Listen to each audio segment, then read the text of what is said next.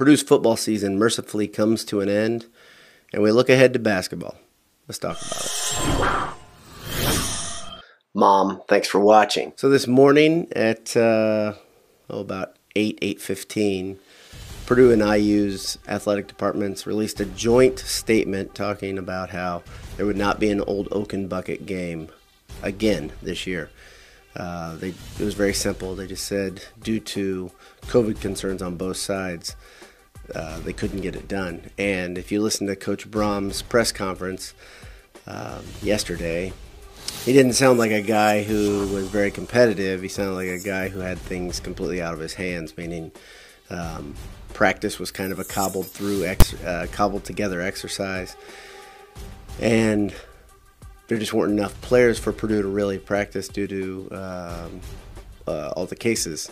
And there was going to be at least one of the guys who, you know, everybody comes to see play uh, that wasn't going to be able to play. We don't know who it was because they can't talk about it. Karlaftis would have been back according to the 21 day protocol, which is good news. But at the same time, we saw that defense, what they looked like the last time they were on the field. And I don't know if Karlaftis was enough to get him over the hump to really uh, play an inspired brand of football. Head over to martinvintage.com right now where they have a brand new Old Oaken Bucket t shirt. We might not get to watch the Old Oaken Bucket, but we get to celebrate it with one of their best shirts yet. martinvintage.com. Check them out. This is a tough ending to the season, but it's uh, maybe a microcosm of what we're doing as a society, right? We uh, started back in March shutting everything down, and uh, now people have tried to find solutions to problems and uh, tried to forge forward. And I think we're getting a bridge to the next era when we're actually through this. So, um, you know, get, learning to learning to deal with it, learning to live with the situation we're in, I guess, is where, where we are right now. Uh, but Purdue finished the season two and four. The season didn't go at all the way I thought it would. Uh, sadly, I, I had a, a, lot of optimism, and not necessarily for the amount of games we played, because I thought a game or two would be canceled. I just thought Purdue would be better. Purdue's football team peaked in the first game versus Iowa, a very very good win, and then after that, just didn't look like the team I thought they would look like all year. Defense struggled, as you guys all know. We talked about it in nauseum. The offense wasn't a very rhythmic offense, even with both Bell and Moore back. They weren't the same. I would argue Moore was healthy for one game, and um, tweaked his retweaked his hamstring at some point. We obviously saw him leave the game uh, two games ago. What can you say? Can't do much about it. Check out AJ's. They got 20 beers on tap, and when you are in West Lafayette, you know where to go for Boiled Sports' favorite burger. That's AJ's. EatAJ's.com. There are things to look forward to. Number one, early signing day is tomorrow. Today is Tuesday, December 15th, I believe, and tomorrow is the 16th, early signing day.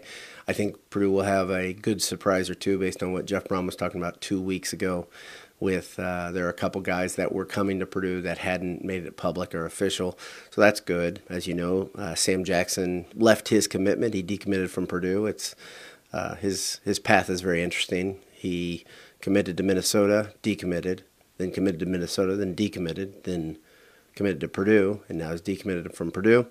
And as I talked to you guys on Twitter, if you saw that, uh, uh, the uh, his he's he's got an unusual group of circumstances. Obviously, he he's from Illinois, and his dad wanted him to play football, and he hasn't been able to. So they moved down to Texas. He's been training and playing football down there. He's uh, probably going to go to TCU. It sounds like it's not meant to be.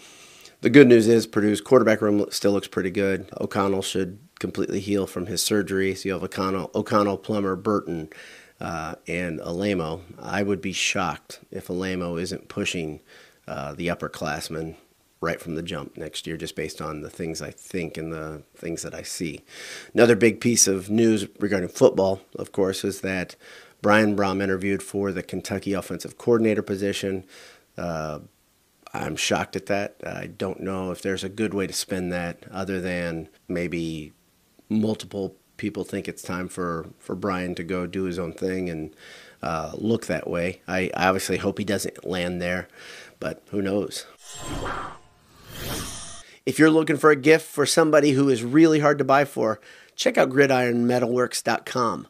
Get a Purdue great or get one with one of the military branches on there from your friends and family or even another school. They have some other licenses. You know, there's only one school that matters to us, though, here. GridironMetalworks.com, our pals, Purdue people. Uh, next up for the men's basketball team, they're playing Ohio State Wednesday night, the 16th, 7 o'clock. Ohio State is getting healthier. Uh, they've had uh, some injuries hit them a little bit. They are 5 0 in spite of that. They're a pretty good team. It'll be uh, the best team Purdue's played, I think, by far. And um, a good test to see where they are. I, I don't I still think they're a month away from being uh, having any continuity, uh, specifically defensively but offensively as well. They've struggled offensively a lot like last year's team did, very up and down. I think if you extrapolate this early short season, it'll be a lot like last season. I think the team will be on the bubble, if not off the bubble all the way by the, the time they head in the Big Ten tournament. This is a transitional year again for the basketball team as we get ready for what's coming next. The next year, the team's going to be very good for multiple reasons, but uh, they're definitely going to have an offensive identity uh, in the backcourt, which they don't seem to have much of right now. I don't see a scenario unless Trevion just catches absolute fire that he won't return. So having Trevion and Edie back along with first, uh, and then uh, adding Kaufman plus these talented, talented young guys, it's a very good road to having a very solid 21-22 Purdue Boilermaker basketball team. So there are things to look forward to. There are obviously a lot of things to look forward to, but there are a lot of question marks right now, both in basketball and football. The basketball question marks are really leading towards what comes next, how will the team gel, what will the continuity look like. The football team, obviously, I, have been saying this for a little bit. Jeff Brohm's at a fork in the road, and coaches do this sometimes, right? Matt Painter had a bit of a fork in the road a couple years ago when he was trying to figure out uh, what they were going to do from a recruiting standpoint. He had played with fire and lost, and he figured out how to how to recruit Purdue guys that wanted to be there.